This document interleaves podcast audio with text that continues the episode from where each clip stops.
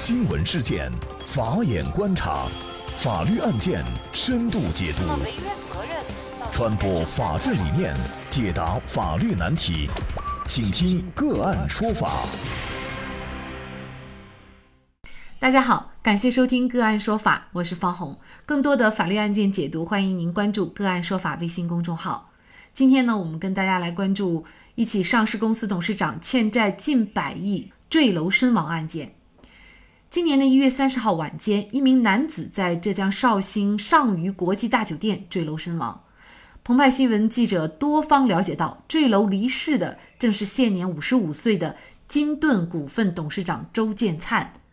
那么，据金盾集团网页介绍，浙江金盾控股集团呢是浙江省最具成长力企业之一，它实现了国内大孔径无缝钢管生产技术的新突破。公司已经成为全球领先的车载天然气钢瓶生产研发基地，在地铁隧道风机领域，公司在国内市场上的市场占有率超过了百分之四十。那目前公司的产品呢，广泛应用于国内重点工程和项目，并且远销欧美亚拉非各大洲。那么，作为一家业绩不错的上市公司董事长，近年来忙于开拓更多业务的周建灿，为什么会走到如今这一步？事发以后，金盾集团及相关企业呢自查结果显示，周建灿、金盾集团以及相关企业涉及到的债务总额大概是九十八点九九亿元。那么这些债务包括股票质押、银行贷款和民间借贷三部分。据知情人士介绍，周建灿借的这些钱基本都投向了实业，包括金盾集团工业园几十亿元，消防器材六个亿。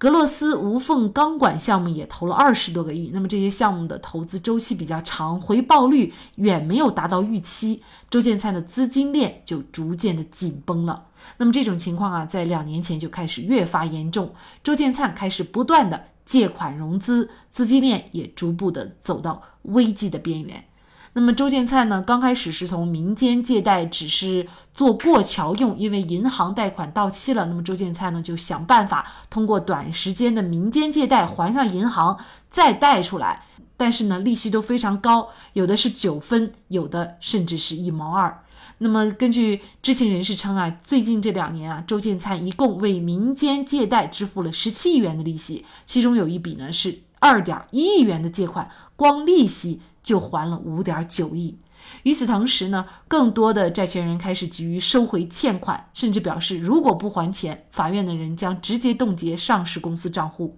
而这对于周建灿而言可谓是致命打击，因为他的部分对外借款当中疑似存在私刻上市公司相关公章的问题。那么上市公司如今已经报案了。目前呢，上市公司方面已经和周建灿儿子周纯，还有他的夫人和母亲达成一致，以周建灿父子持有的上市公司百分之二十六点二五的股份作为筹码来偿还债务。那么，作为这家上市公司呢，呃，最近呢也在也有一些国资进行约谈，那么可能呢会呃收购。那么周建灿的这个债务压力是否可以避免民民间的高利息贷款？又要注意哪些问题？就是相关的法律问题呢？今天我们就邀请云南凌云律师事务所副主任杨崇林律师和我们一起来聊一下。杨律师你好，主持人你好，感谢杨律师。周建灿呢，应该说因为资金链断裂，面临着拆东墙补西墙的境遇。那么作为一家上市公司的董事长，其实，在我们常人看来呢，即便就是有巨额债务需要承担。那也应该是公司来承担，因为毕竟周建灿他借来的钱呢，基本上都是用于公司的长远的一些投资实业的发展。那么，为什么作为董事长周建灿本人要有如此大的债务压力呢？嗯，这个问题的话，应该要详细的看当时借贷的具体环境，因为如果单纯就一家上市公司对外借债来说，它涉及的问题程序比较多。因为首先，上市公司对外借债的话，上市公司它本身这个涉及到的一个对外要进行募集资金这些事项的话，它有一个披露的义务。那么对于一家上市公司，它不会随便来进行借债，更多的从这个案件本身所折射出来的信息来看的话，应当是由跟上市公司相关联的企业和周建灿本人对外进行借债，然后将资金转入到上市公司来进行使用。嗯，应当说这样的情况是比较多一些。嗯，归根到底来说，如果说是一家公司，不仅仅是上市公司，它借债了，那么责任这个债务究竟应该由谁来承担？对于这个问题，法律上是明确规定的。因为上市公司实际上按照我国公司法相关规定，上市公司它也仅仅是指。公司的股票在证券交易所上市交易的股份有限公司，公司的特点是有限责任，那么应当由公司来承担对外的债务。这个案件里面所说到的对外借债，对于银行来说，那么它一般是要求公司的股东、出资人都要承担相应的担保义务。那么这么来一看的话，实际上。周建灿本人就承担对债务偿还的担保义务，因此才会有周建灿在这个案件中承受如此大的债务压力的事实。如果简单的仅仅是公司对外负债的话，那么作为公司董事长、投资人和法定代表人的周建灿本人来说，他没有必要来就这个债务问题的话。做他个人的偿还，由公司帮他偿还，这是法律规定的有限公司的一个根本特点，它避免了由个人来承担连带责任。而正是由于借债中涉及到的担保义务，特别是我们说的连带保证责任，它是要求承担保证责任的人要以个人的财产来进行全部债务的偿还。因此，这样来看。实际上，周建灿本人有如此大的债务压力，更多体现在由他本人直接借贷，或者由他本人为借的债务承担的担保义务所形成的。如果说要避免这个债务的压力的话，那就是在合同签订的时候要避免承担相应的担保义务，这样才能够减轻自己的责任。那么。周建灿呢，除了应该说有这么大的债务压力以外，他还有一部分涉及到刑事部分的问题。那么一个呢是上市公司可能存在印章被伪造的情形，另外一个呢就是周建灿控制的浙江金盾消防器材有限公司涉嫌资金诈骗案，还有一个呢就是浙江金盾。控股集团有限公司投融资部的负责人，他涉嫌这个非法吸收公众存款案。那么也就是呢，上述三个案件呢，现在都在侦查过程当中，还没有明确结论。那么企业融资的过程当中，怎么会涉嫌一些犯罪呢？嗯，有的时候呢，也可能是企业家呃存在一些不太懂法的情况。那在这里呢，也请杨律师给我们简单介绍一下。在这个借贷过程中啊，特别是在融资过程中，因为为了解决公司面临的资金困境，很多时候我们的一些法定代表人或者投资人，在法律意识比较淡薄的情况下，可能会私刻公司的印章，来向第三方进行资金出借的时候，以公司的名义来借款，但是。这个私刻印章的行为的话，呃，根据我国刑法规定，它是一个行为犯，只要存在私刻印章的行为的话，它就构成了犯罪。因此，在这过程中，如果出现印章被伪造、被私刻的情形的话，那真的就存在着涉及的私刻印章罪这么一个刑刑事犯罪了。那么，这是第一方面。第二方面，刚才主持人谈到了。这个融资过程中怎么会出现一个涉嫌的资金诈骗呢？非法吸收公众存款呢？实际上，呃，这些事项也是在近几年我们经常见诸于报端的所谓投资公司啊、融资公司啊，对外向公众呃进行借贷，然后以高息来揽储，实际上在和银行进行争利，那么存在这么一些不规范的、违法的一些融资的手段和行为。那么在这个案件里面，可能也会存在着刚才说的非法吸收公众存款和这个集资诈骗，因为在融资过程中，有些时候我们的一些企业啊，它在融资的方式、方法、手段上面没有按照法律的规定来进行呃合理的进行融资的话。就可能会掉进我们说的非法集资的网子里面来，因为非法集资实际上它的根本问题就是，作为我们的公司也好，企业也好，如果要对外向公众筹集资金呢，必须要依法按照法定的程序获得相关部门的批准，如果没有获得相应的批准。他就没有从事向社会公众进行募集资金的这么一个资格，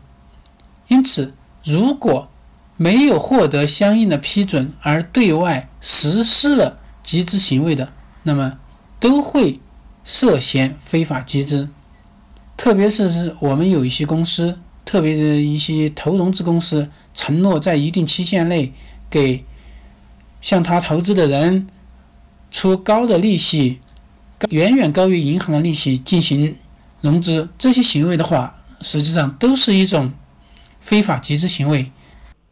可能这个也从另外一个角度来反映，就是呃，有一些企业家，那么还有一些企业在融资的过程当中呢，确实会出现一些难题。就银行如果是贷不到款，或者是到期了没有办法还款，那么很多人呢就会铤而走险。通过这个案件，其实也提醒大家，就是千万不要呃触碰法律的底线。那么另外呢，就是这个案件当中，嗯，所谓的。叫做压死骆驼的最后一根稻草，也就是民间借贷啊。这个民间借贷的利息确实是特别高，竟然已经是达到了九分，甚至是一毛二这样的一个高额的巨额利息。那么不得已选择民间借贷的时候，主要针对这个案件，我们应该注意一些什么样的问题呢？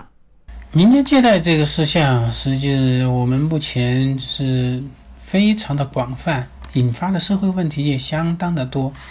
那我们要注意的问题，站在融资方来说，首先要面临的就是高额的利息问题。呃，如果按照最高人民法院所制定的司法解释来看的话，利息的最高顶点的话，就是在年息百分之二十四。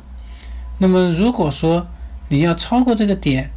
来进行借贷的话，对于已经偿还的部分，出于保护出借人的，也就是说给企业借款的这一部分人的利益来说，还掉的部分可以给他高于百分之二十四年利率进行保障。但是，对于还没有支付利息的部分，人民法院能够保护他的利息标准就在年利率百分之二十四了，也就是说两份的息。如果说是已经偿还的部分呢，保护的最高限是限于三分的息。那么，对于出借人来说，我们认为，首先要看到你借款的对象，其次要更多的要看到借款的对象他本身现在面临的一个环境。呃，本案中所涉及的这一家金盾控股集团公司。对外作为上市公司，它的名头比较响，但是我们作为要借款给公司或者个人的人来说，要考虑到上市公司它的借贷、它的融资渠道相对来说它的程序比较多，并不是说像一般的企业，它能够擅自的或者说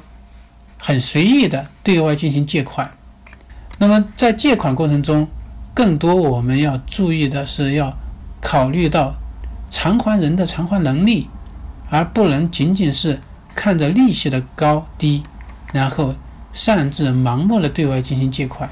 基本常识上应当要辨别的东西，如果说借贷过程中出现了问题了，那么要及时向法院去诉讼，去申请保全，去确保能够有可供执行的财产掌握在自己的主动权掌握在自己手里，这样呢才能够避免在借贷发生不良的时候呢，更好的保护自己的合法权益。那么，就又像知情人士所说，人家呢是十个瓶子七个盖子五，而周建灿弄到最后呢是十个盖子三个五，已经是没有办法了。但是，我想不管怎么样，这确实是一个悲剧。可能在这个案子当中呢，也最终给我们大家的一个提醒，就是说，企业在借贷的过程当中，尤其是作为企业法人代表个人，那么你。在发生借贷的时候，你就应该意识到风险。那么这个风险呢，除了法律风险以外，当然了，还有这个对于资金的这种预期。即便是这两条风险都在，其实他也应该去面对啊，而不是最后选择呃这样的一个跳楼事件。嗯，这个确实也是挺让人叹息的。周建灿的自杀也让我们再一次关注民营企业融资难、融资贵的问题。无论是银行的贷款政策，还是其他的金融政策，如何的进行改革和放宽，可能才会避免像周建灿这样悲剧的发生，同时也会促进和解决民营企业的发展瓶颈问题。好，再一次感谢云南凌云律师事务所副主任杨崇林律师。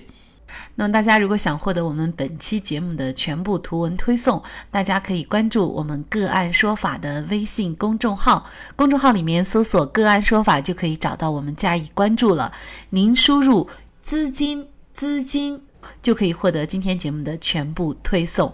另外呢，我们的公众号里面也有对过去一百九十多期节目进行了分类。我们把它们分为了民事、刑事、婚姻家庭、行政类案件，大家可以根据自己的需要啊进行查看。另外呢，里面也有我们嘉宾的详细介绍。